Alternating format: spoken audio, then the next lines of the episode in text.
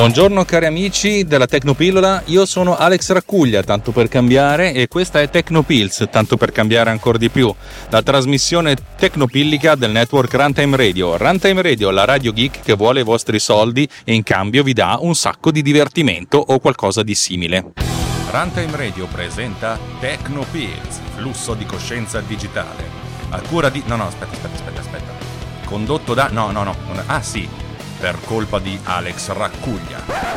Allora, avete sentito la nuova sigla, spero che vi piaccia, è molto semplificata ovviamente. Se vi piace la canzone, ovviamente è On the Back of Angels dei Dream Theater, potete andarvela a cercare su Spotify, o ancora meglio vi metterò un link nelle note di questo episodio, per cui nota a me stesso, note to self, ricordati di mettere il link nelle note dell'episodio, cosa che farò ovviamente dimenticandomi perché sono un cagone e mi dimentico di tutto.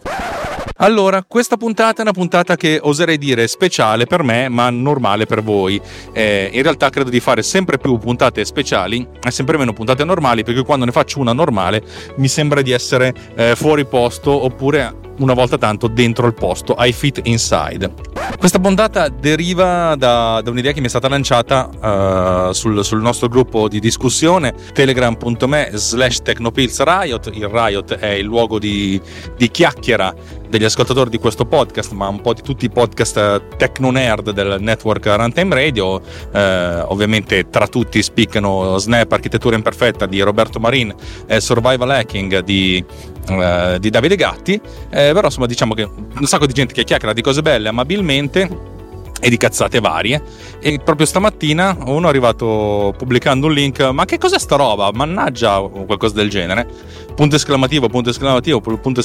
Insomma, riportava il link a due libri che io ho pubblicato da solo sul Mac Bookstore, se non sbaglio, sul Bookstore, insomma lo store di libri di iBook di Apple. Forse voi non sapete cos'è un iBook. Praticamente al lancio dell'iPad Apple ha creato una piattaforma che si chiama iBooks per i libri interattivi, un minimo di multimedia, un sacco di grafica eccetera, con un programma per Mac che consentiva di scriverli e un'applicazione gratuita su iPad che consentiva di leggerli, e alcuni di essi anche a pagamento. E io nel corso degli anni ne ho pubblicati alcuni lì, così proprio per cazzeggio, niente di che, non ci ho mai fatto neanche una mezza virgola di soldo. Beh, forse qualcuno sì, ma niente di sensato. E alla fine, insomma, qualcuno ha trovato queste cose e allora mi hanno chiesto: ma come è possibile, cosa hai fatto? E ogni tanto mi ricordo che non c'è soltanto gente che mi conosce da una vita, ma anche magari qualcuno che ascolta questo podcast da qualche mese, per cui non sa che cosa ho combinato nel mio passato. E allora mi sono detto: quasi vi faccio un vocale dicendovi quali sono i libri che ho pubblicato, la storia di queste particolari cose. E tutti mi hanno detto: ma no, fai una puntata già che ci sei, così sei obbligato a farla bene. Ed eccomi qui, obbligato a fare bene una puntata, per cui oggi parlerò dei libri che ho fatto. Lifelines and suicide crimes, he found me in a stay. Grabbed my purse and hitched a ride with a Mrs. Jesus. How you been? I've been cruising, a good invention, but in some ways I don't think it gets any easier. You're walking on the water bit, but found my favorite one. Now it seems we're drowning in a drop of water love. And even as I'm climbing up the stairs, I know there's heaven there, and then empty arms that comes with the...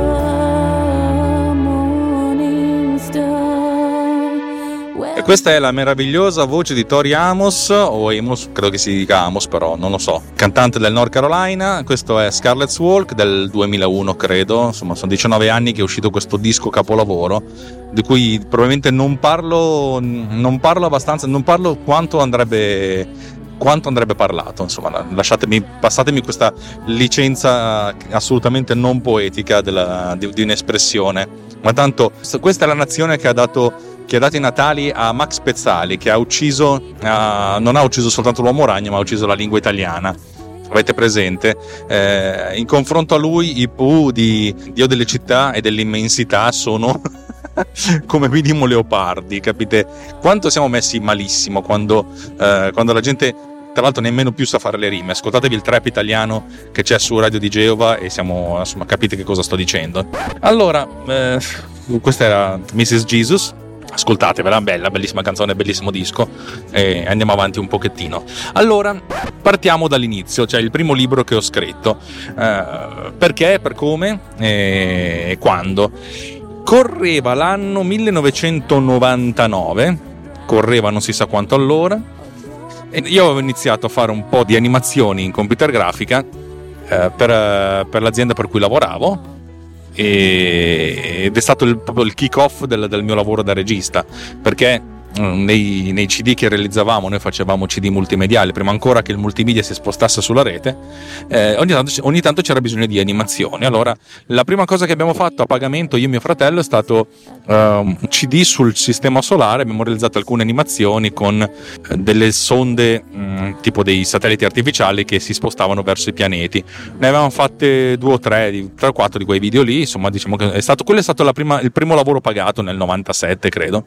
E poi da allora ho cominciato a fare un po' di animazioni, sempre di più, tenendo anche dei mini tutorial sulla rivista per cui scrivevo, che si chiamava PC Pratico, del gruppo editoriale Jackson, se non sbaglio, prima e poi Futura, e per cui facevo questi tutorial sulle animazioni, sulle cose. A un certo punto mi hanno chiesto: ma ti andrebbe di fare una serie di tutorial molto più lunga sul montaggio video, visto che era diventato una sorta di mantra, cioè tutti quelli: oh, mi compro la scheda Matrox per fare montaggio video. Allora si faceva con queste schede d'accelerazione perché il computer non ce la faceva. Io ho fatto un po' di conti, per ogni articolo avrei guadagnato circa 200.000 lire più o meno, e mi sono detto: ma quanti? Ma facciamone 6 di articoli. Ho fatto un po' di conti e mi sono detto: sapete che con questa cifra mi compro anche una telecamera e posso fare un cortometraggio e fare un 6 tutorial che spiegano come fare questi cortometraggi, partendo dall'illuminazione, dalle cose, un sacco di cose che nemmeno io sapevo, cioè tendenzialmente stavo improvvisando, ma come chiunque nel settore stava improvvisando. E per cui all'inizio del 1999 mi hanno commissionato questi articoli, sono andato a comprarmi questa telecamera. Allora non c'erano telecamere digitali, mi sono comprato una video 8, un 8 mm video 8, e sapendo che in ufficio c'era una scheda d'acquisizione video con cui avrei potuto digitalizzare il video e poi fargli eventualmente gli effetti speciali. Tutto questo ovviamente senza sapere un minimo di cosa si stavo facendo. Ho detto: ma sì, in qualche modo farò, perché è proprio l'incoscienza quella che ti porta a fare le cose più fighe, cioè non sottovalutare la difficoltà, perché se tu conosci bene la difficoltà di qualcosa sai che la difficoltà è troppo ampia e non ti butti. Invece così, prima ti butti e poi scopri la difficoltà e alla fin fine in qualche modo ce la fai. Insomma, adesso le persone più intraprendenti tra voi sarebbero curiosi di vedere questo cortometraggio che poi ho realizzato così, facendolo pagare al giornale per cui scrivevo. Si trova su internet, ma non vi dico esattamente il nome perché insomma non è pubblico. È una cosa di cui insomma un po' mi vergogno, perché è una cagata ovviamente, però dentro delle scelte registiche che non fanno neanche schifo, insomma, secondo me un po' ci sono portato per fare sto mestiere. Poi vabbè, le cose cambiano, eccetera eccetera eccetera. È ovvio che quando uno inizia fa le cose proprio per il piacere di farlo, anche perché le musiche erano tutte protette da iper copyright, ma non me ne fregava un cazzo, per cui va bene così. Beh, insomma, diciamo, ho fatto questa cosa qui che mi è costato un sacco di energia, avevo smesso anche di fare gli esami all'università per portarmi avanti su questo. È stato faticoso, ma nello stesso tempo mi ha dato un sacco di energie e di spunti, per cui grazie a questo cortometraggio ho iniziato sempre di più a fare video. E poi a un certo punto l'azienda per cui lavoravo, visto che si era un po' specializzata in questo tipo di video, ho iniziato a fare video didattici su CD-ROM per delle pubblicazioni che andavano in edicola e collezionabili, e infine magicamente abbiamo iniziato a fare anche i video di presentazione dei prodotti, quelli che erano prima su videocassetta e poi su DVD, acclusi al primo numero di queste collezioni da edicola, che poi uno piegava 2 anni e mezzo a portare a termine. Sapete tutti di cosa sto parlando. Costruisce e pilota il tuo cavolo con motore a scoppio radiocomandato da 18 cc.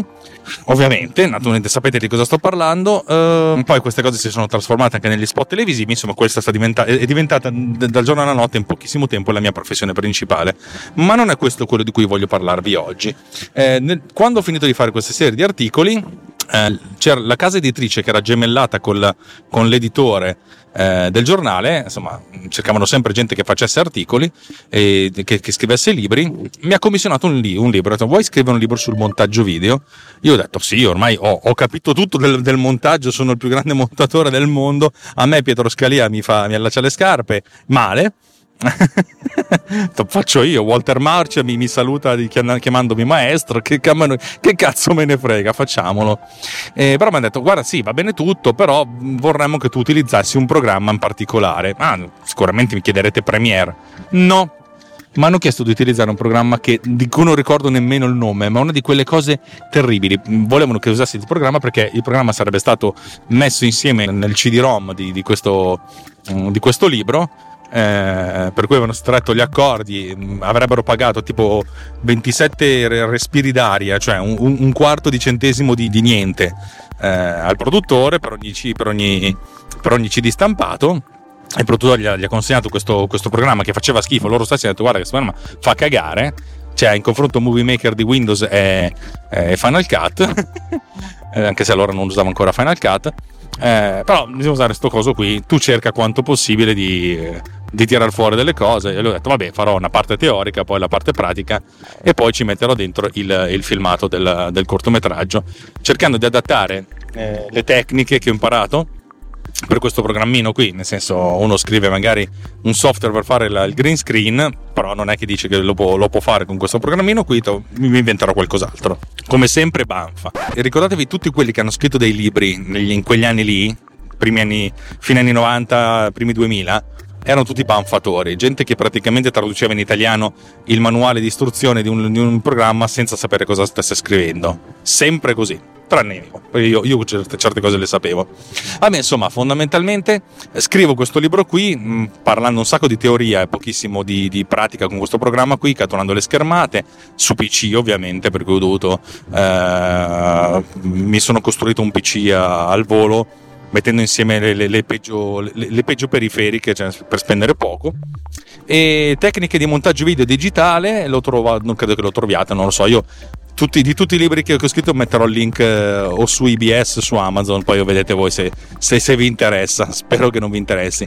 Questo libro qui è la prima cosa che ho scritto che mi hanno pubblicato dal punto di vista editoriale, insomma il primo libro. E quando io vincerò il Nobel per la sapienza, per la bellezza, probabilmente varrà qualcosa. Fino ad allora non vale un benemerito cazzo, per cui sono soldi sprecati.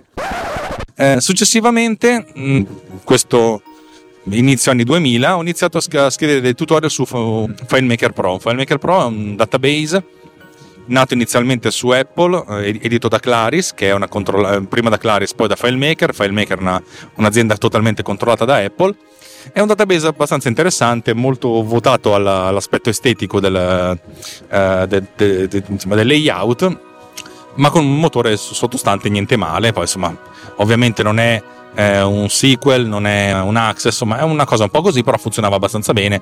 Adesso ci sono anche i runtime per fare delle applicazioni che girano su iOS, ma insomma questa è un'altra storia di cui insomma non voglio tanto parlare. Io ero molto bravo in database, base di dati sono stati gli esami che ho dato con maggior profitto all'università. Insomma, mi reputo uno che di astrazione ne capisce qualcosa, e allora scrissi il mio secondo libro, che era FileMaker Pro 5 se non sbaglio, perché allora c'era uscito il 5, adesso siamo intorno al 20, adesso ne esce uno all'anno, però diciamo che allora c'era questo. Ho scritto un bellissimo libro con un sacco di esempi, i CD-ROM con dentro i file scaricabili, perché parlavo un sacco di teoria di come applicarla per la realizzazione di database e anche sulla parte di scripting. Il sistema di scripting di FileMaker Pro è molto potente, l'interfaccia è molto complicata perché non ti permette di digitare, di scrivere, ma di, insomma, di costruire con un code blocker, una serie di blocchi, le cose, però diciamo che insomma funziona molto bene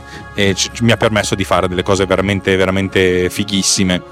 C'ho anche passato un esame all'università con un progetto su FileMaker, ma questa è una storia lunga, per cui questo libro di FileMaker è stato il secondo libro che ho scritto ed è stato secondo me il libro un libro molto bello, che appunto non solo ti insegnasse a usare il programma, cosa che tutti vogliono, cioè voglio il programma per dummies, ma che insegnasse come funziona un database, come si organizzano i dati, in modo tale da insegnarti a fare dei database, non soltanto a premi questo pulsante per avere questa roba qui.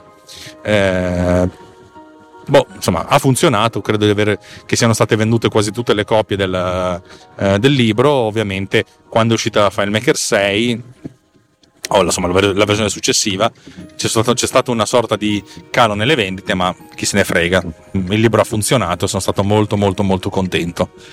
Che bei tempi, mamma mia, quando si poteva vivere scrivendo.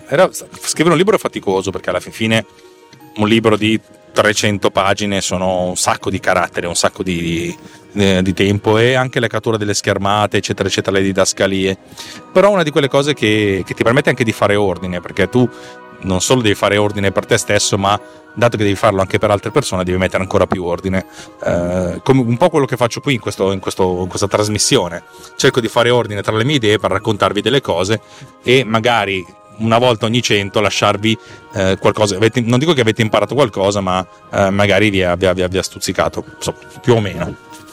Insomma, questo è stato il mio secondo libro. Anche di questo libro trovate il link nella nota di questo episodio, così potete leggere qualcosa. Ma prima di passare al terzo libro che ho scritto, direi che facciamo un po' di musichetta, ok?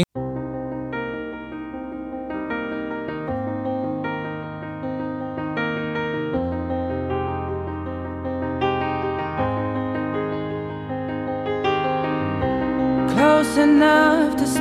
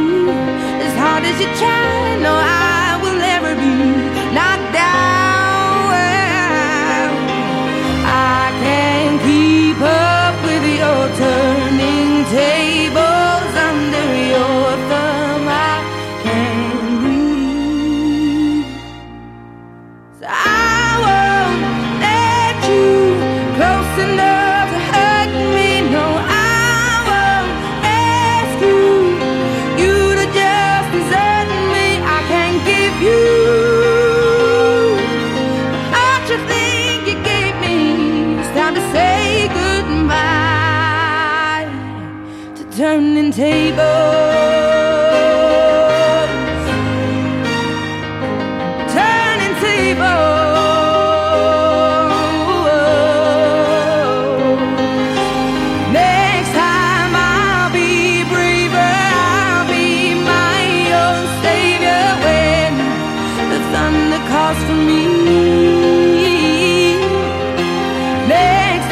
I'll be braver.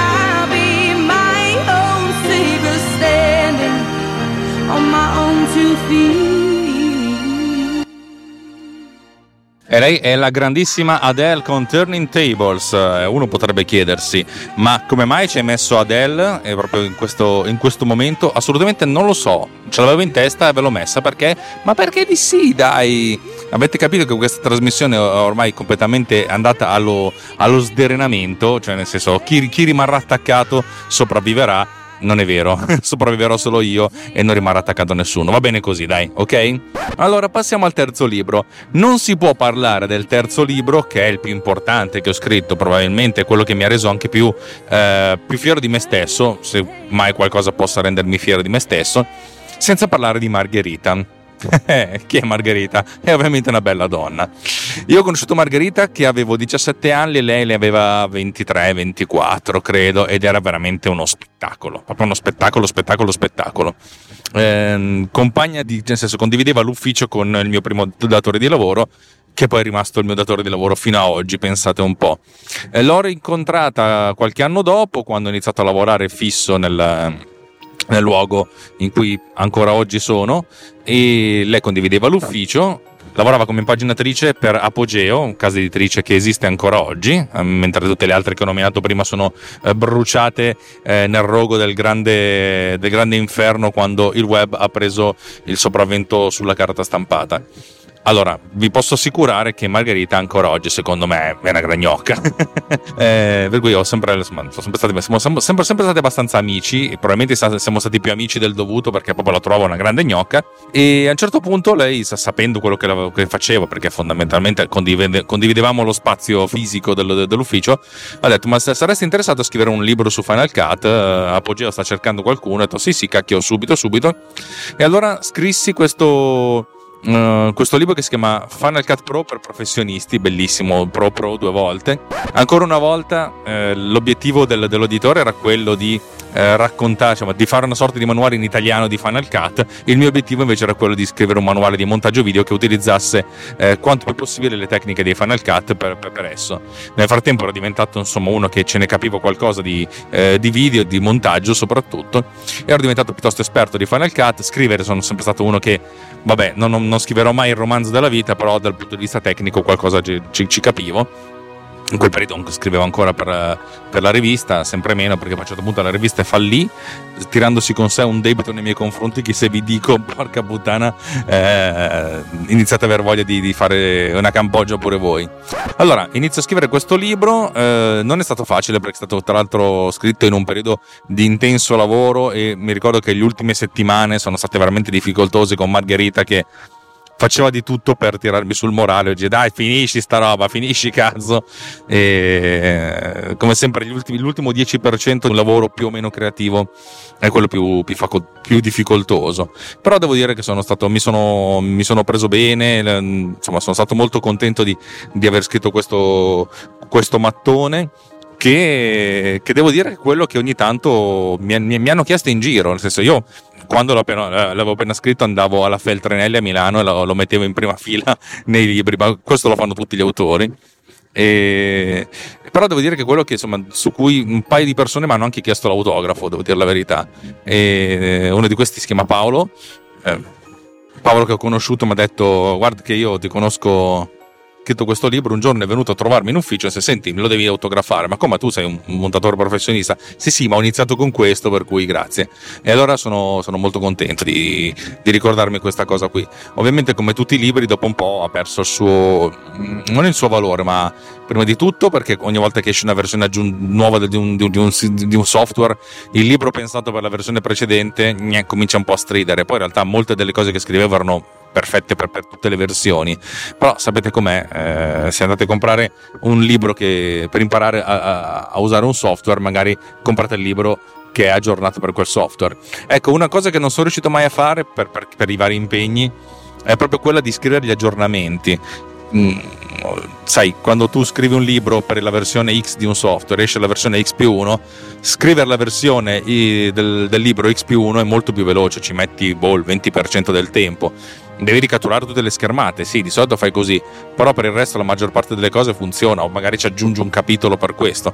Non sono mai riuscito perché poi insomma impegni di lavoro, la prima casa editrice è un po' morta questa nuova casa editrice avrebbe anche voluto, ma ero io che ero arrivato al punto da lavorare veramente mediamente le mie 70 ore a settimana e non avevo più tempo di scrivere. Mi sarebbe piaciuto, però non ce la facevo più, anche perché quando ho iniziato a scrivere il libro lavoravo ancora da casa, ero smart worker, facevo tutto da remoto. Poi a un certo punto ho iniziato ad andare in ufficio, ho portato il mio computer in ufficio, cosa che non vi consiglio di fare mai, fatevelo dare, mai portare il vostro computer in ufficio.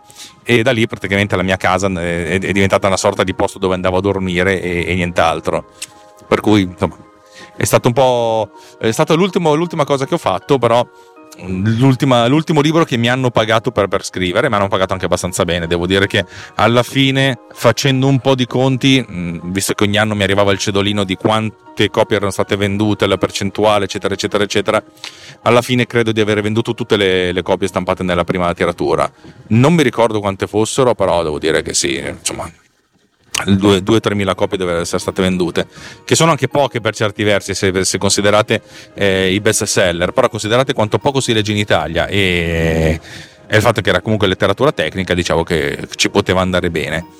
Se mi chiedete quanto si guadagna con un libro tecnico, il libro tecnico tendenzialmente ha diciamo che l'autore guadagna l'8% del prezzo di vendita, più o meno, per cui se un libro viene venduto a 20 euro, tendenzialmente l'8% diventa che alla fine più o meno vuoto per pieno tirate su 1,6 euro per ogni copia venduta.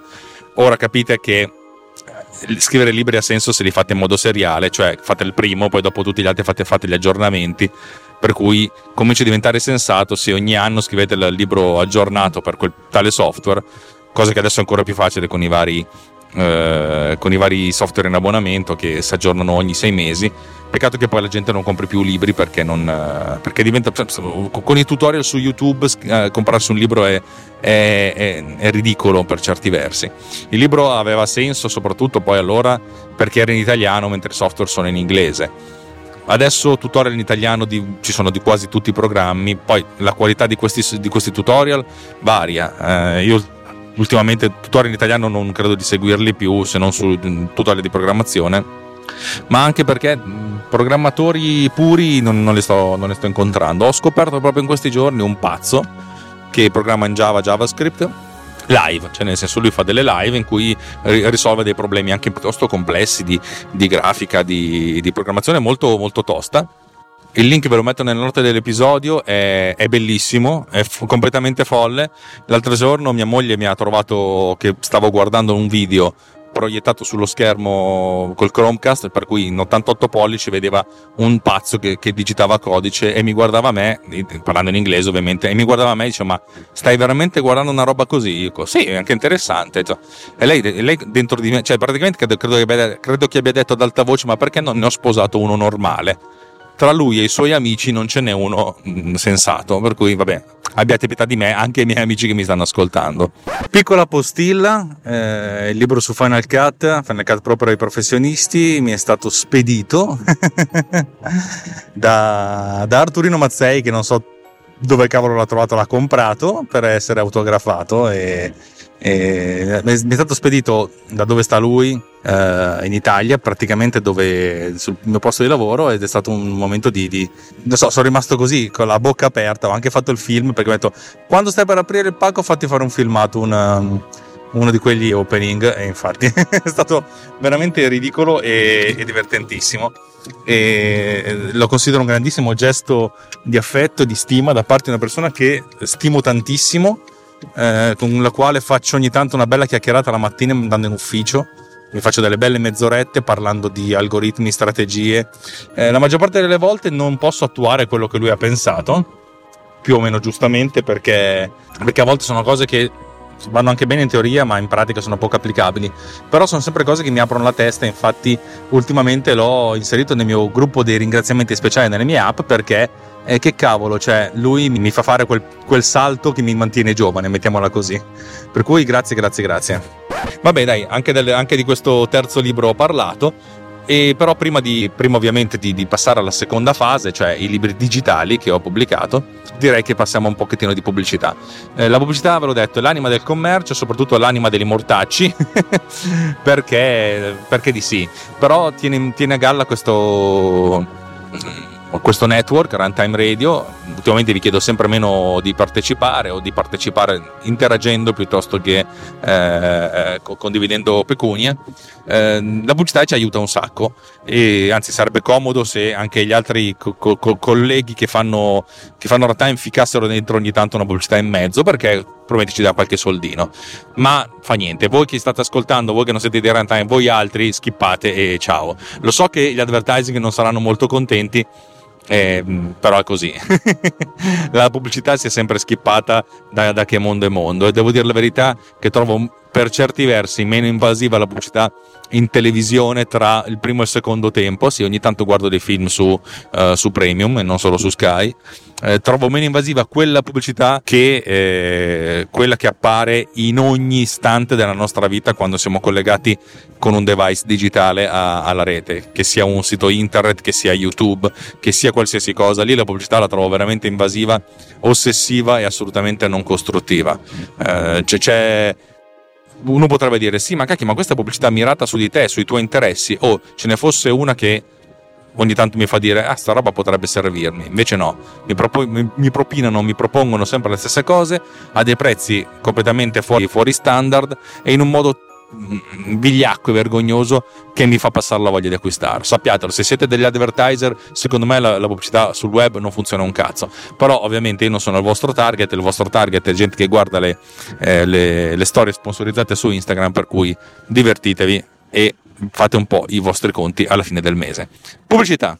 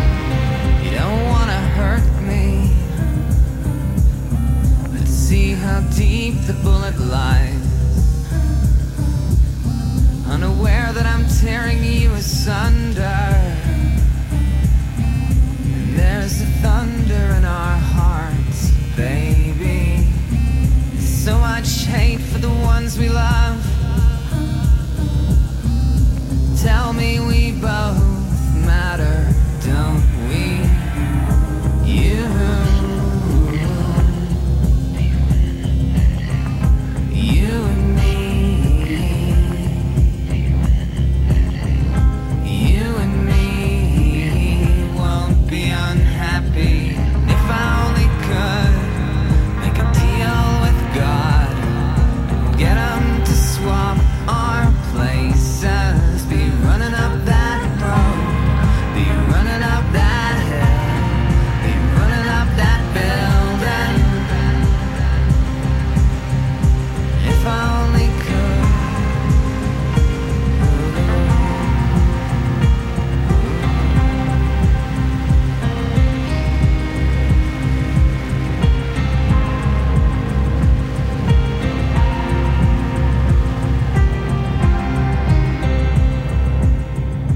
e usciamo dalla pubblicità con una canzoncina che è ovviamente Running Up That Hill, fatta dai Placebo, una cover di Kate Bush.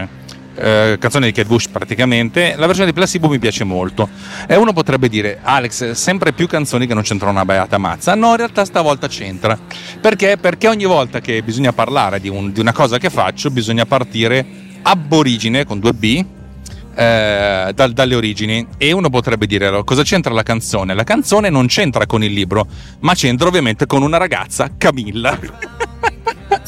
Allora, Camilla è stata una storia d'amore molto breve ma molto intensa e anche molto dolorosa, tanto per cambiare, perché è stata una sorta di colpo di grazia per certe cose, mi ha cambiato. Lei probabilmente non lo sa, non l'ha mai saputo, non gliene frega un merito ciccio, ci siamo persi di vista, va bene così, e però la fine della storia con lei mi ha un po' azzerato alcune parti di me che poi non sono più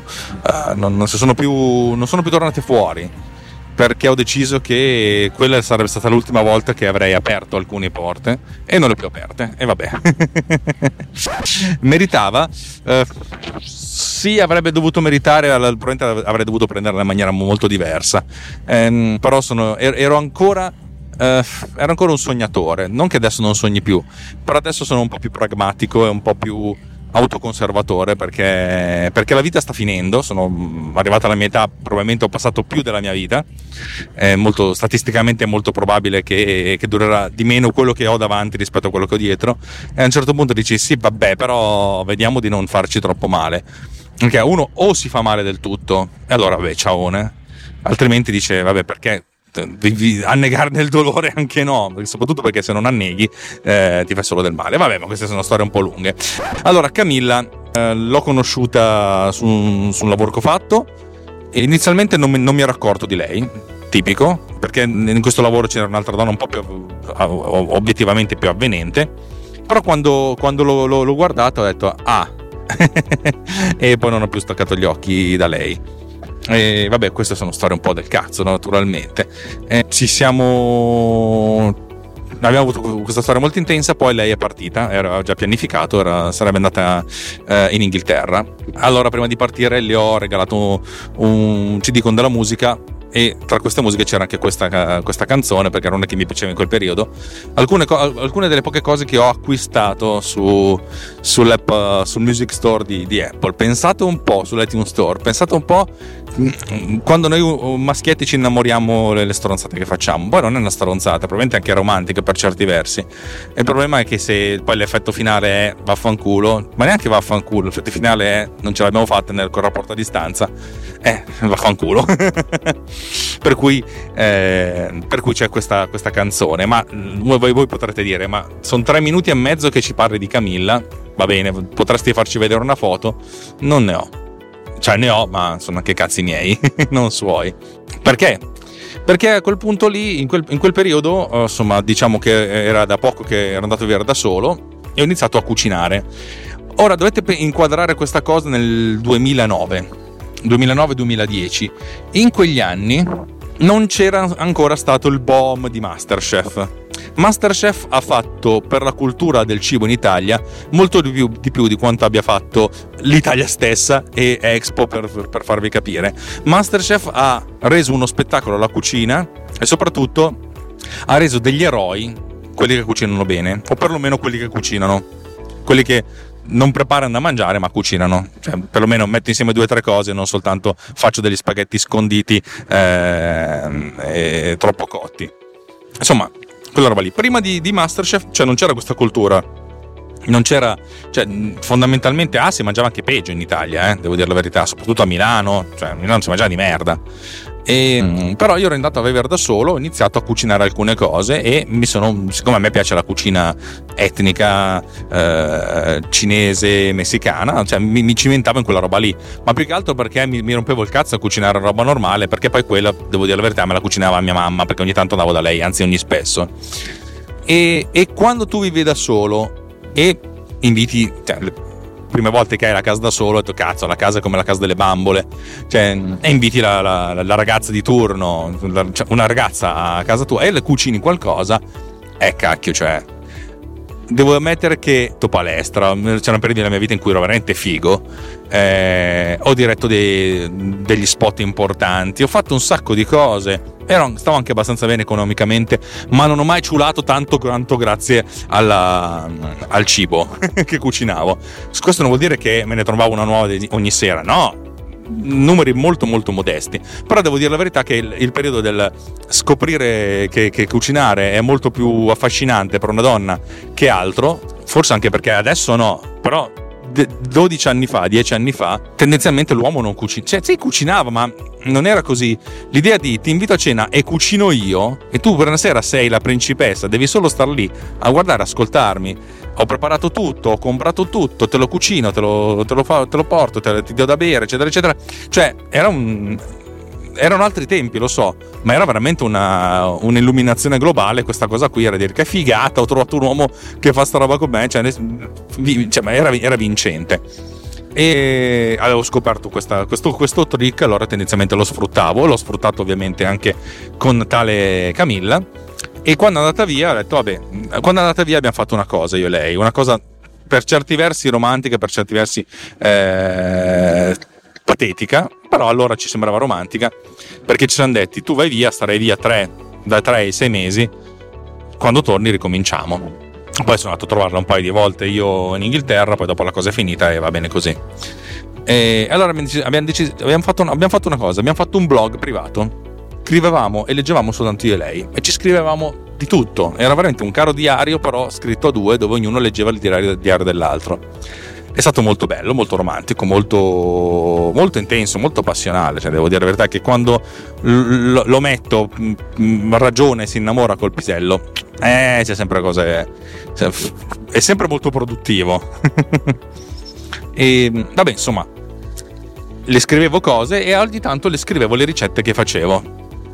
La prima ricetta che ho pubblicato credo che sia stata i gamberetti alla Kung Pao, che sono sempre stato uno dei miei piatti tra virgolette forti, ma anche il piatto che mi riesce di meno, perché io adoro il gamberetto alla Kung Pao fatto nel ristorante Singapore che sta a Milano in Via Foppa. Come lo fanno loro non lo fa nessun altro, non ho mica capito come si fa.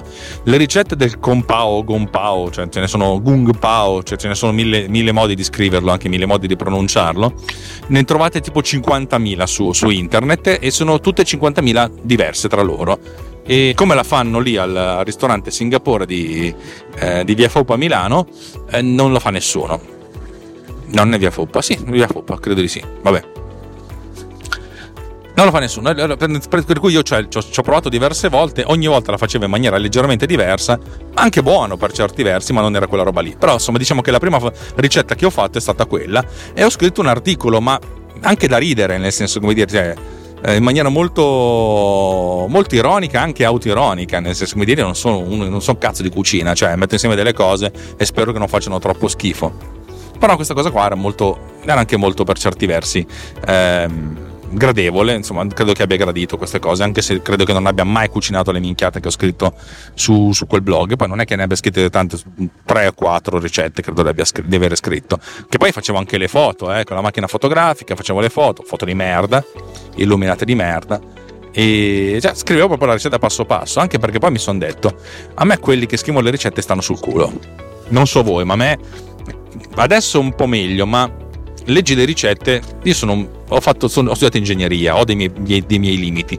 La ricetta è un po' come un programma, tu esegui l'istruzione una alla volta. Istruzione 1 fai questo, istruzione 2 fai quest'altro. Quando ti dicono fai questo e questo e quest'altro, arrivi al punto 4, a questo punto mettete il tutto nella casseruola in cui avrete scaldato l'acqua da 20 minuti. E io dico, ma porco di quel cane merda! Ma perché non me l'hai detto 20 minuti prima? Perché non me l'hai detto come punto? Metti una cazzo di casseruola No, proprio questa cosa qua, dove avrete fatto. Ma avrete cosa? Ma tua madre è una troia lurida che fa i pompini male, cazzo! Scusate, tendenzialmente uno si incazza. Ma che cazzo di modo è di scrivere una ricetta? Io questa cosa qui non l'ho mai capita. Allora, le mie ricette sono effettivamente segui tutto dall'inizio alla fine, cioè proprio in ordine. se c'è una cosa che devi macerare, devi lasciar lì a riposare per 40 ore, te lo dico, la prima cosa che deve fare è questa roba qui, e c'è anche scritto 40 ore nell'indicazione del tempo, 40 cazzo di ore, poi non sono mai 40 ore, tendenzialmente, sì, ho fatto anche delle cose con rilassamento di due giorni, però vabbè, sono storie lunghe. Se te devi mettere una cosa a marinare, non a macerare, metti sta roba, se devi cucinare alle 21 inizia alle 16, e l'ho anche messo nell'ottica di, se sei bravo ci metti un'ora, avete presente quanto ci vuole preparare sta cosa? 25 minuti più cottura, e tu dici cottura un'ora, inizio un'ora e 25 minuti, un'ora e mezza prima, proprio deve essere pronto alle 21. Sì, gatti, noi umani mangiamo alle 21, non come voi nordici che mangiate alle 6 o come i miei genitori. Allora inizio alle 7.30 e arrivi alle 21 che non è ancora finito quei 25 minuti, perché sei una merda probabilmente, però cioè figa, ma dillo che i bravi ci mettono 25 minuti e le merde 90, no? E invece no, dico, io parto, io sono merda e io ci metto 90 minuti. Se voi siete bravi ci mettete di meno, e il tempo in meno che ci mettete vi guardate uno spot televisivo, vi guardate una serie televisiva, vi guardate quel cazzo che volete, vi grattate la panza. Ok? Io per quello ho scritto, volevo scrivere delle ricette coglioni come me, ecco, e allora scrissi queste ricette. Poi a un certo punto Apple, nel momento di boom, quando già abbiamo lanciato l'iPhone, abbiamo lanciato l'iPad, lanciò iBooks, che è questo sistema anche con e-commerce di pubblicare libri e scrivere libri anche multimediali con delle cose un po' più arzigogolate, che consentiva di utilizzare dei filmati, delle animazioni, eccetera eccetera eccetera eccetera, per stronzi. E allora mi sono detto, sai che c'è, facciamo una prova, visto che ho dei contenuti già pronti, le 4 ricette che ho scritto per Camilla, ficchiamoli dentro. E nell'arco di 2 giorni scrissi il mio primo libro iBooks, il cui titolo è Da Suppa Kitchen o Alex C. Perché è una storia un po' lunga, un po' fa ridere, però l'idea era che quando io scrivevo questi libri, cioè, non aveva la mia voce normale, ma la voce del professor Kutenkiappen. Prima di chiamarsi Kutenkiappen era Alex C, perché è molto più incisivo la C della G.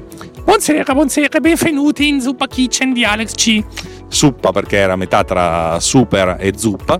Suppa Kitchen, la super cucina di Alex C.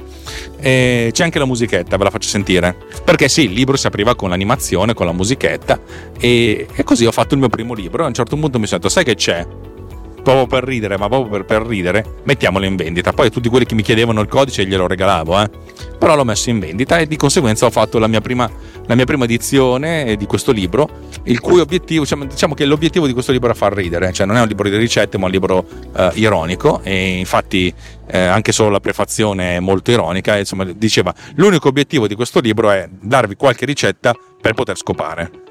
Così, uomini, donne, indipendentemente, maschietti e femminucce, per scopare. Scopate, usate il cibo per scopare.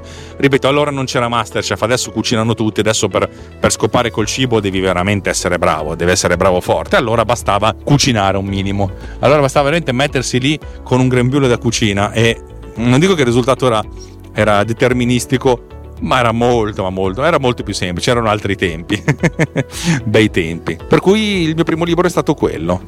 Trovate il link nelle note di questo episodio, e trovate adesso una bella musichetta per ricordare con tanto piacere.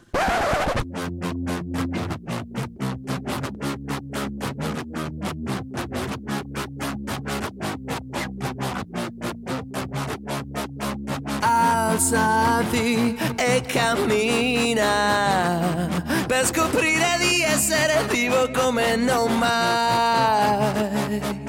Lazzaro stamattina e resuscita un pezzo alla volta la volontà.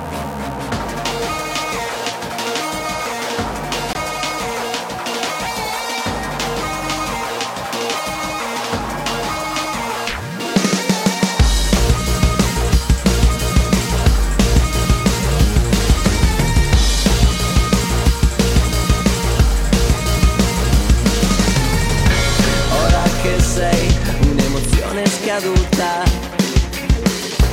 ora che sei una certezza tradita. sei un'ambizione svenduta, chiuso nel tuo sepolcro. Quello che avevi oggi non vale più.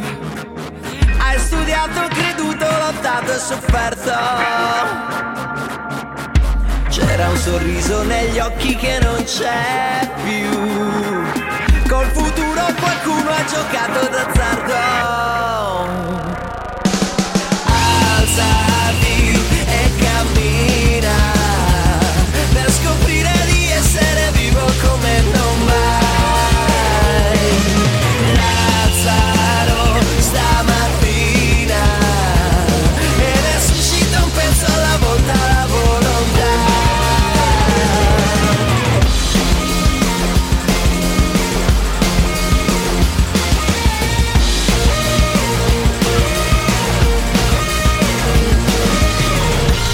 Sulle note di Lazzaro dei Subsonica, Alzati e cammina, iniziamo l'ultimo capitolo di questa puntata, che sarà credo un pochettino più intenso, perché ha a che vedere con una parte piuttosto intensa della mia vita.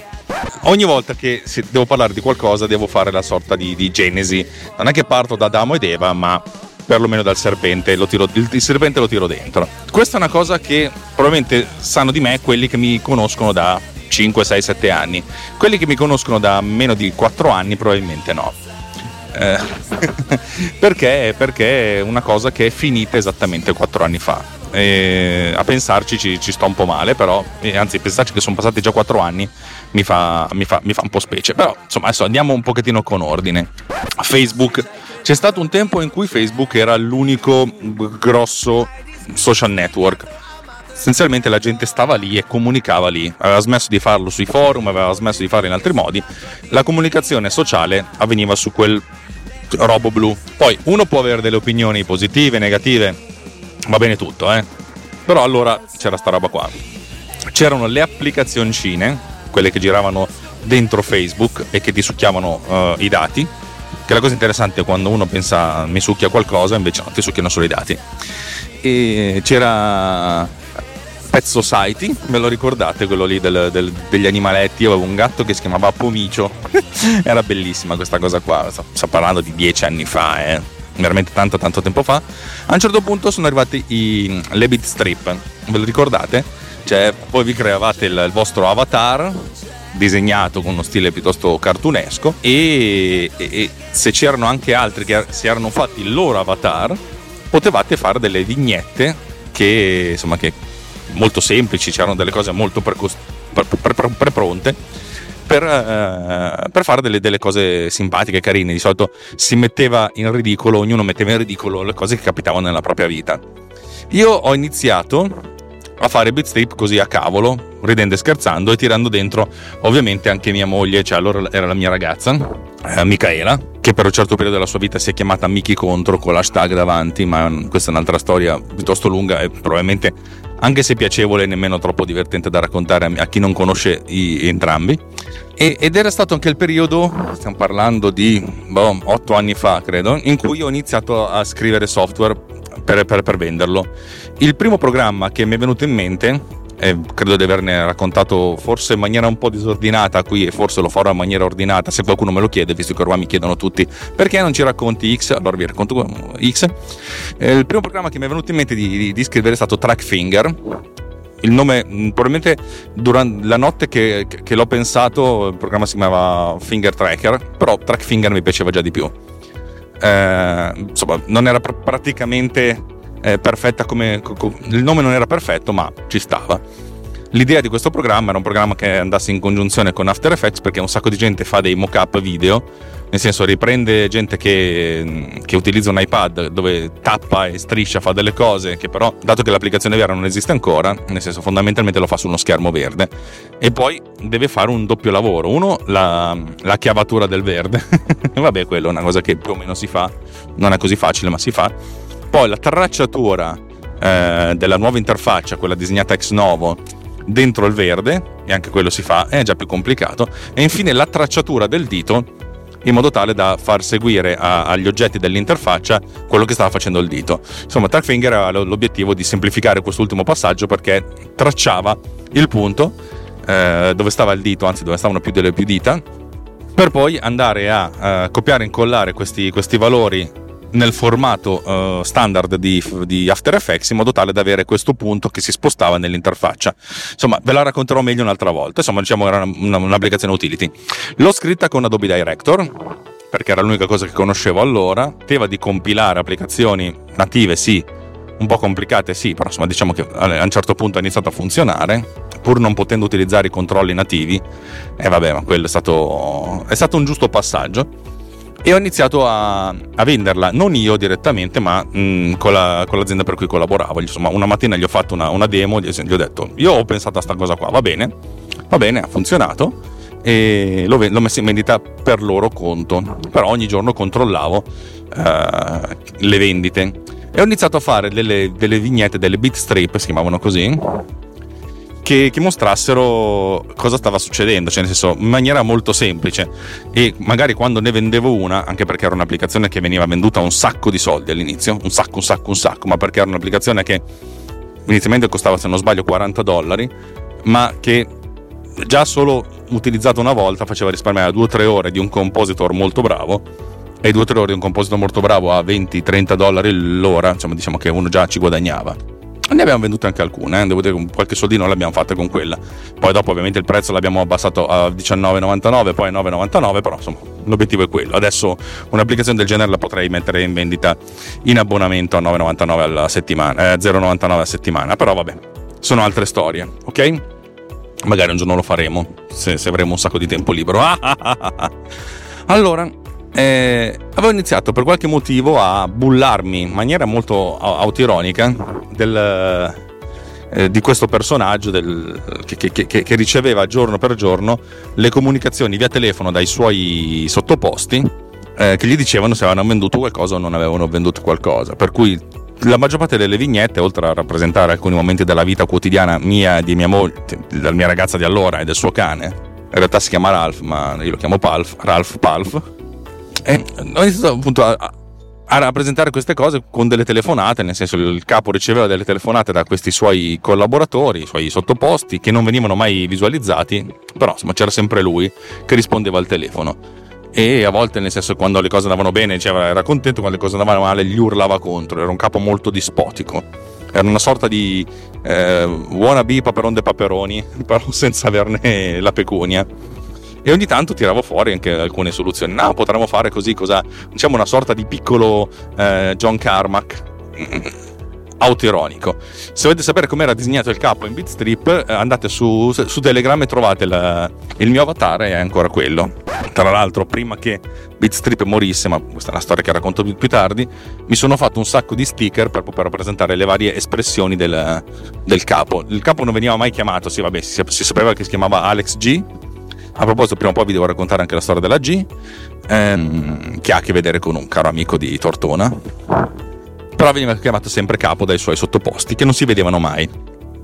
In pratica, nelle bitstrip c'era sempre soltanto il capo che veniva visualizzato, cioè non Alex Raccuglia, il capo, che era il capo di questa piccola software house di gente debosciata che insomma cercava di tirare avanti in maniera molto caotica e molto molto ridicola. A un certo punto mi sono accorto, ma cato che non si possono fare delle storie con più vignette, perché c'è sempre soltanto una vignetta sola, e anzi una vignetta sola ma con se non sbaglio al massimo due balloon, per cui raccontare una storia complicata era un po' complicato.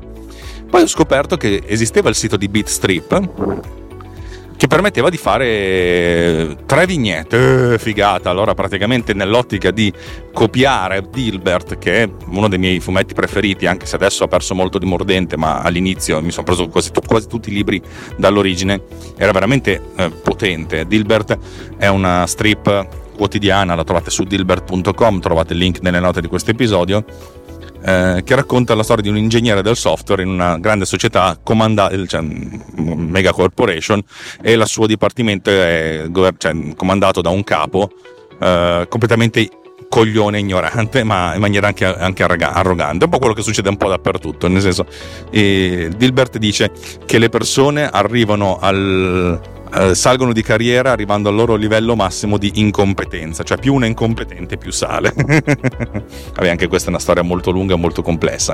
A me, insomma, avevo scoperto il modo di fare tre vignette, allora ho cominciato. Le prime strip erano abbastanza semplici, erano essenzialmente delle evoluzioni un po' ridicole e anche un po' goffe della singola strip che veniva disegnata, della singola vignetta che veniva disegnata allora su Facebook.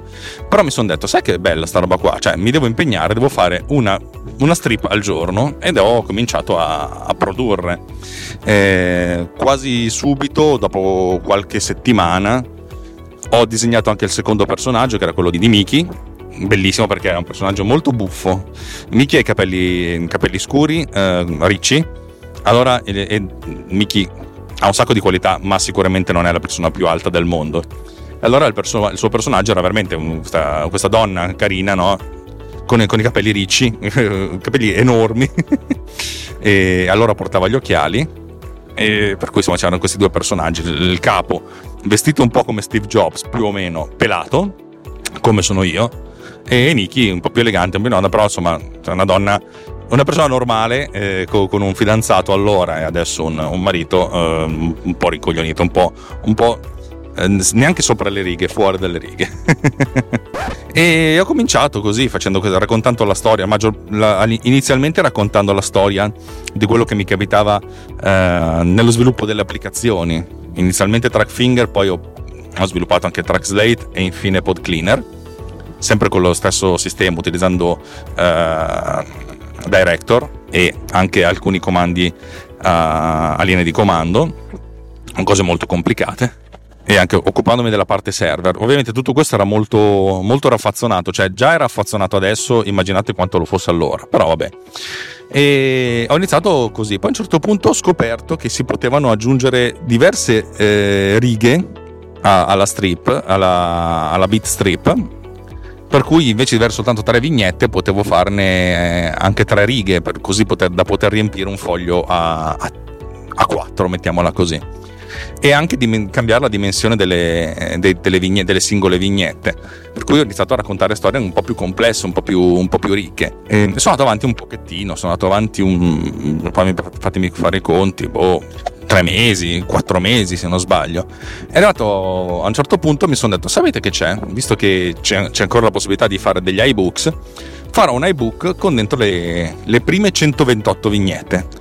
Mi piaceva l'idea di usare 128 vignette perché era il numero 2 elevato alla settima, era una potenza di 2, cioè ci stava anche per raccontare questa cosa.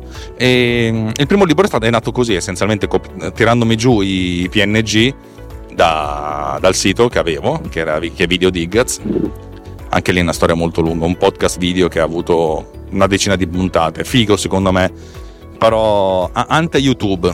Ero molto legato al meccanismo del podcast, per cui utilizzavo questo invece di YouTube. Oggi lo farei su YouTube, però è una storia lunga, anche questa la racconteremo in un altro momento. Mamma mia, cioè raccontare tutti sti anni di vita, uno tira fuori un sacco di cose. Madonna, ma quante cose che ho fatto, che l'ho fatta anche male. Vabbè, e allora ho pubblicato questo libro proprio per ridere, infatti, come per la serie, lo mettiamo fuori a 99 centesimi di euro, offritemi un caffè, se no va bene così. Infatti credo di averne regalate quasi tutte le copie che ho venduto. Quelle che ho venduto le ho vendute proprio amici che mi hanno detto, ti faccio un regalo perché mi hai tirato sul morale con queste vignette. E così è nato il primo libro, una piccola prefazione e soprattutto le 128 vignette, senza tanti fronzoli, nel senso una vignetta per pagina e via così. Ma prima di andare avanti, visto che sono già passati 14 minuti dall'ultima interruzione, facciamo che vi metto su un'altra canzone.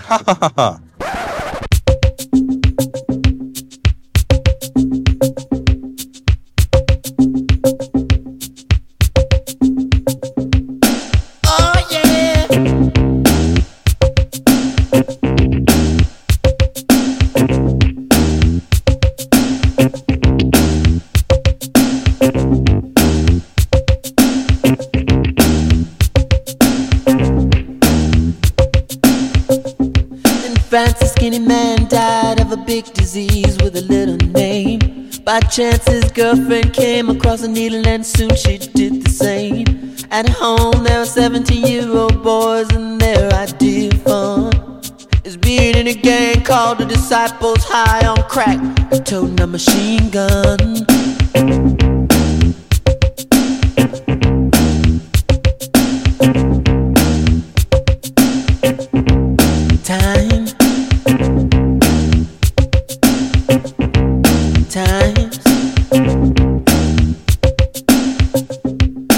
Se voleste chiedermi perché hai messo Sign of the Times di Prince, sinceramente non lo so.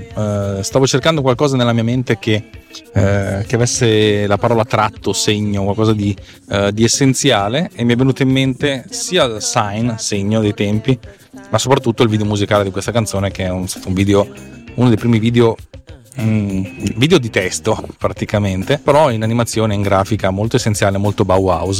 Secondo me è molto, molto interessante da ripercorrere. Stiamo parlando di qualcosa che ha più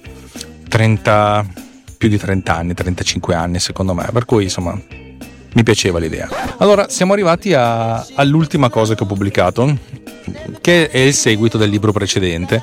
Mentre il libro precedente si intitolava Il Capo, le prime 128 strisce, il secondo libro, insomma, diciamo che ho detto vabbè, facciamo dalla 129 alla 256, però mi sono detto sì, però stavolta facciamo una cosa fatta bene, perché un conto è pubblicare, mettere le strip esattamente così come sono, un altro conto è cercare di organizzarle e raccontarle, anche perché poi nel frattempo ho iniziato a fare delle strip più complesse, alcune anche più lunghe di una pagina. Data la risoluzione permessa da Bitstrip, consentiva di fare strip fino a 7 righe, per cui alcuni avevano anche 21 vignette, 3 per 7, 21, e poi ho iniziato a scrivere anche storie che erano più lunghe e si dipanavano diversi giorni, per cui ho iniziato a fare queste avventure. La strip quotidiana era sempre quotidiana, ma raccontava una storia che andava avanti nel corso dei giorni, e allora ho iniziato a raccontare queste varie fasi. Il secondo libro, che se non sbaglio si intitola What the Fuck, perché era l'espressione che utilizzava il capo non dice mai parolacce, ma le diceva in inglese, per cui What the Fuck poi spesso e volentieri abbreviato con WTF. Tra l'altro un film molto interessante, si chiama Whiskey Tango Foxtrot, con Tina Fey, che si svolge in Afghanistan, se non sbaglio.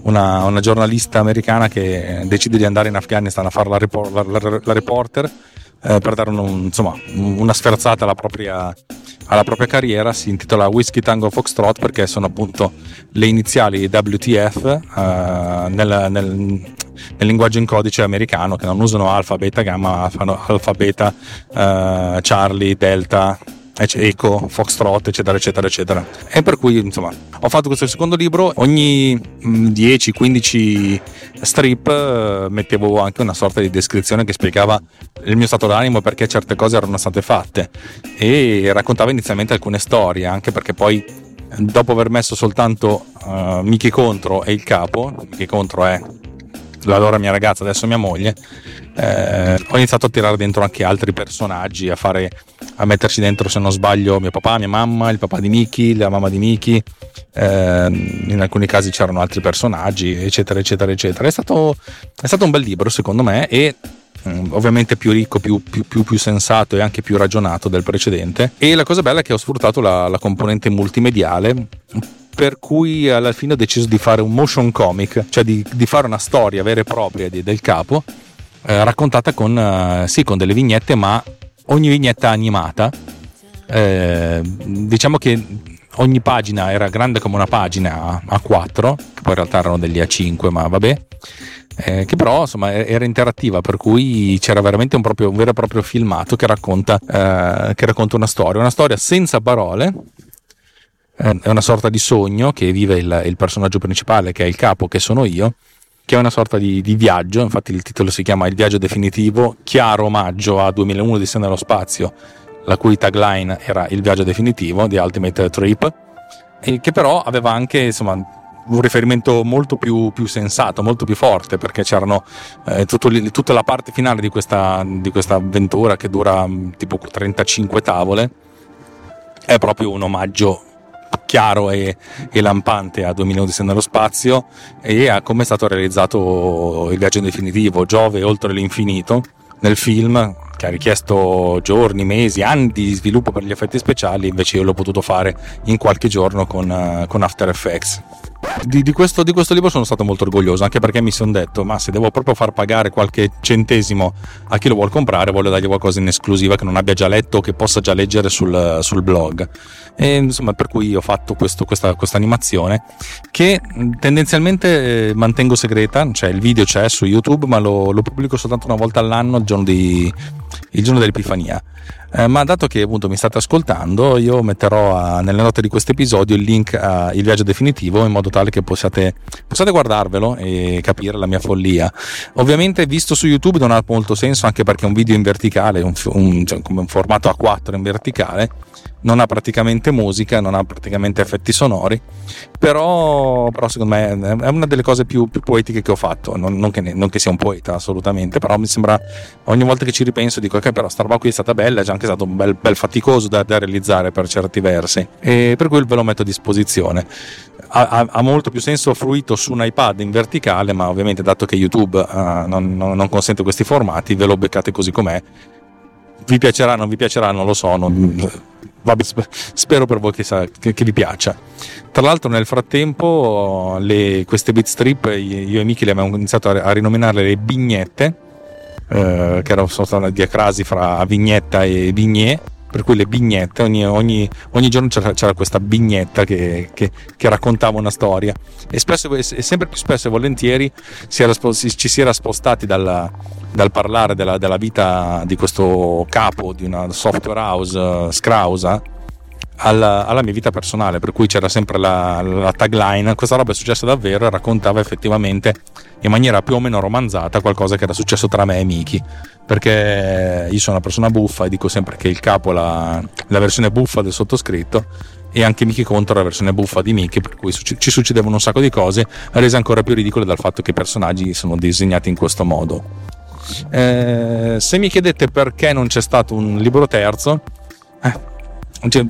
oppure se mi chiedete perché la cosa è finita, beh insomma ho continuato a fare queste storie sempre più complicate, sempre più lunghe, quando poi ho realizzato la storia più complessa e più lunga, che durata diversi mesi, ogni mese, cioè ogni giorno una tavola di sette righe probabilmente, che raccontava la storia del capo in coma.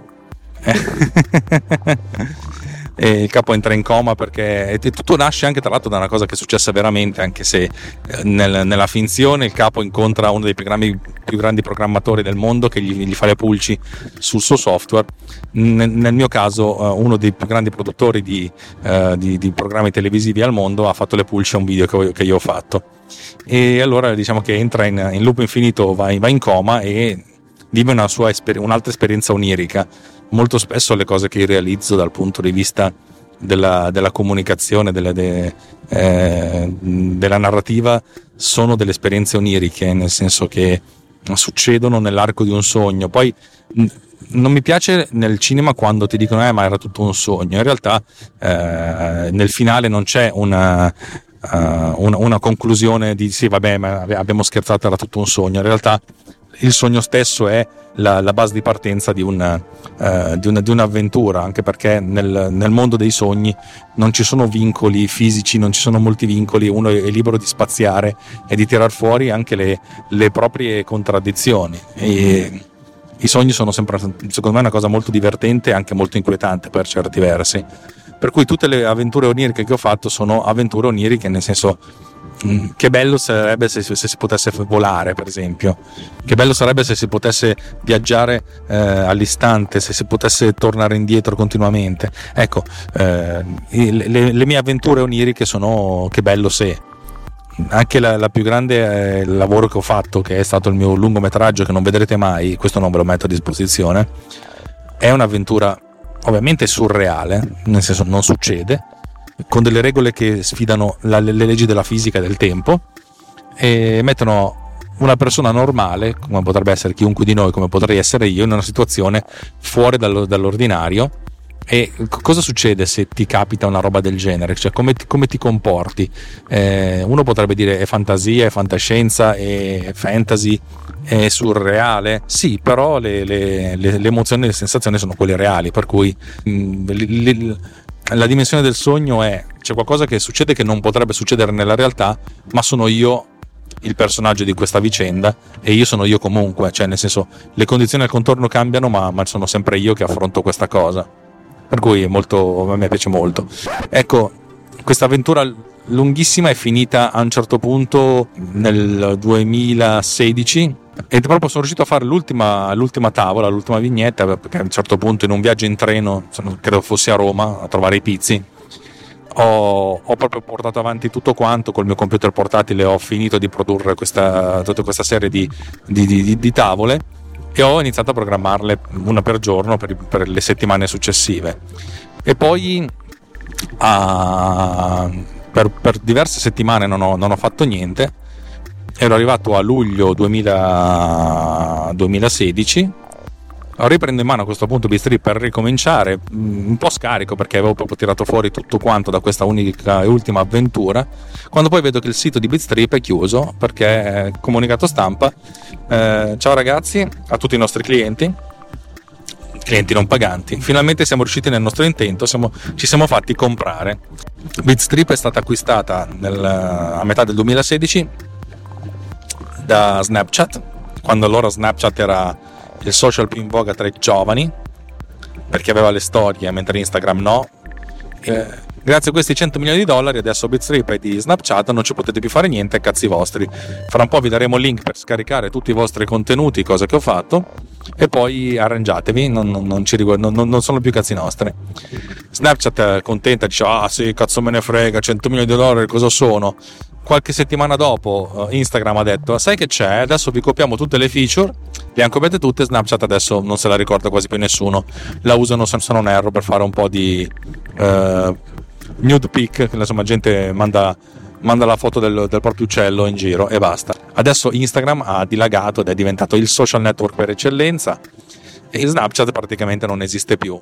Di Bitstrip, nonostante tutte le petizioni, non si è più vista in traccia. Io avrei detto ragazzi, me lo scarico, datemi gli asset così posso andare avanti a farlo sul mio computer. Funzionava in flash, per farvi capire, ma ovviamente non ci hanno voluto sentire, per cui probabilmente questa cosa è morta lì. È un peccato perché da quando poi mi sono sposato ho un sacco di avventure da raccontare da parte del capo, ma ahimè non ho più gli strumenti. Un sacco di gente mi dice ma perché non disegni tu, perché è uno sbatto e non sarebbe, probabilmente sarebbe divertente da leggere ma non divertente da guardare, perché sono un pessimo disegnatore e l'illustrazione non è proprio roba che mi riguarda. Ho sempre pensato che se mi impegnassi seriamente per mesi, per anni, potrei raggiungere un risultato decente, ma non mi rendo conto che mi diverto di più a studiare e imparare cose nuove per programmare. E poi dal 2016 in poi sapete anche voi che cosa ho combinato con Ulti.media. Rimane appunto la tristezza di non poter pubblicare queste vignette dalla 257 alla 640. Sono lì in un cassetto, ogni tanto mi dico quasi quasi le tiro fuori e lo faccio, ma poi finisce sempre che non lo faccio mai, probabilmente per pigrizia o forse perché il momento è finito. Sapete, uno quando fa queste cose le fa anche gratuitamente, come per esempio il podcast che faccio, trova una sua energia dal feedback della gente. Se non c'è feedback, o se è un feedback tiepido, uno a un certo punto non si sente più neanche invogliato, cioè un po' come dire perché faccio questa cosa che la faccio per me stesso, e allora finisce che le cose un po' si addormentano. Tutte le immagini sono lì in un cassetto, prima o poi le tirerò fuori. Se io domani vincessi la lotteria, cosa abbastanza alquanto improbabile in quanto non gioco, allora potrei anche pensare ma sì, dedichiamo qualche giorno a questo, ma devo dedicare un qualche giorno a un sacco di altre cose che sono rimaste in computer. Io sono una persona che fa un sacco di cose in computer, lo so, le faccio al computer e ne faccio anche in computer, che rimangono lì iniziate perché perdo l'entusiasmo, perché forse ogni tanto quando uno inizia a fare le cose è incosciente, dice ma questa è la più grande idea del mondo, poi dopo un po' le guarda, sì vabbè ma è una cagata, e allora le lascia un po' perdere. Io non lo so, credo di aver creato un sacco di cose interessanti nella mia vita, di aver avuto alcune anche idee che secondo me non geniali, però nel senso che sta roba qui è interessante, però mi rendo conto che dato che non ho mai avuto successo sociale, nel senso il mio account Twitter ha qualche centinaio di seguaci, ma proprio fa ridere. Instagram ne ho tanti, ma perché ho diversi amici su Facebook, cioè non sono mai riuscito a sfondare dal punto di vista sociale.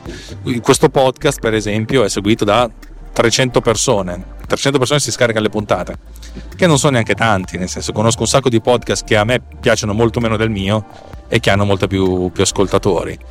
Perché? Perché fondamentalmente faccio le cose effettivamente a modo mio, senza pensare a... no, non è vero, in realtà, che probabilmente non faccio cose molto interessanti e va bene così. Per cui questo terzo libro del capo è lì, prima o poi lo ritirerò in piedi, spero prima che poi, ma non lo so. E questo segna un po' la fine di questa puntata, anche di questa carrellata, di queste mie pubblicazioni. Ci sono 3 libri che sono stati comprati da un editore e altri 3 che ho pubblicato io per i cavoli miei, ma così per ridere, senza pensarci troppo. Ogni tanto mi dico che sarebbe bello fare un bel libro sensato su come si fa il chroma key in After Effects, ma poi mi rendo conto che ci sono 200.000 tutorial, non avrebbe tanto senso, e allora preferisco andare avanti a lavorare sulle mie app, perché alla fin fine comunque è un lavoro, ed è un lavoro che ogni tanto remunera, tipo oggi è una buona giornata, ieri è una giornata stratosferica, e va bene così. No, adesso non vorrei fare quello malinconico, forse è una giornata un po' stanca, per cui sono un po' gnè. La realtà è che veramente volevo solo darvi una sorta di elenco di quello che è successo e di quello che ho fatto, e se state qui ad ascoltare la mia noiosissima voce probabilmente sapete che mi è difficile per me stare fermo, il che è un problema perché a volte sono anche un po' dispersivo. Sono qui che dovrei fare il video di presentazione di Catfinder, ho ancora un mese esatto di tempo per farlo, ma ogni tanto penso sì, però sarebbe bello fare questa nuova cosa e magari se qualche ora mi ci metto sotto, però il video lo prometto, entro domani lo finisco. Va bene signori, grazie di avermi ascoltato fino adesso. Vorrei dire 2 parole a proposito del patronismo, visto che ogni tanto ne parlo, ultimamente ne parlo di meno.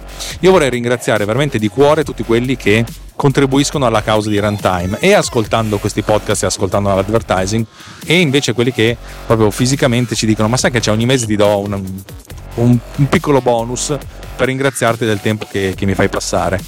Non siete tanti, ma siete molto generosi, vuol dire che Runtime Radio è comunque un network di gente che fa delle cose molto particolari, piacciono a pochi, ma quei pochi a cui piacciono molto, per cui io vi ringrazio tantissimo.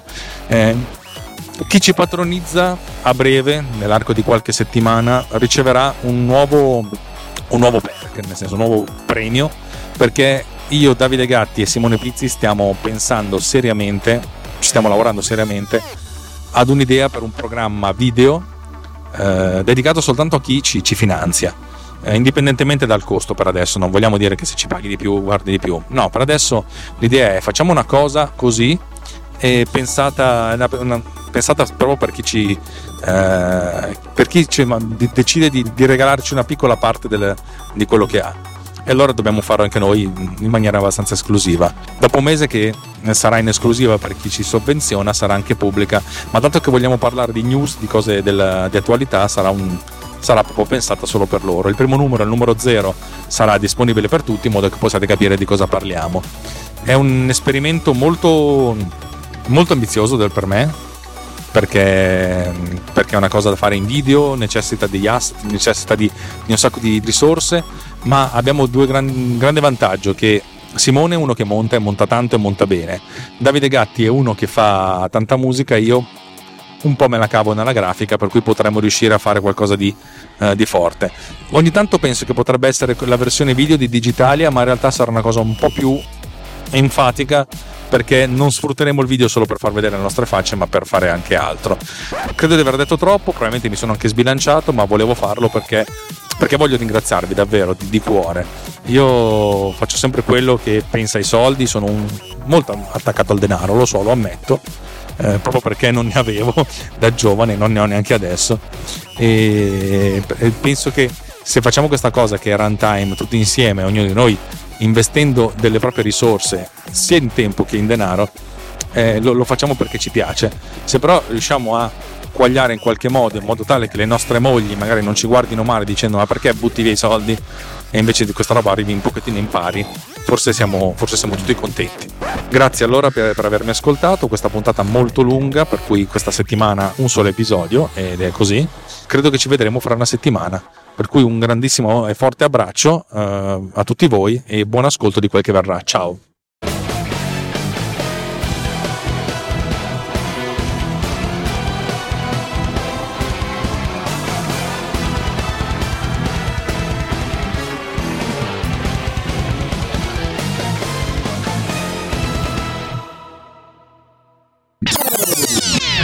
This has been done with Power Recorder.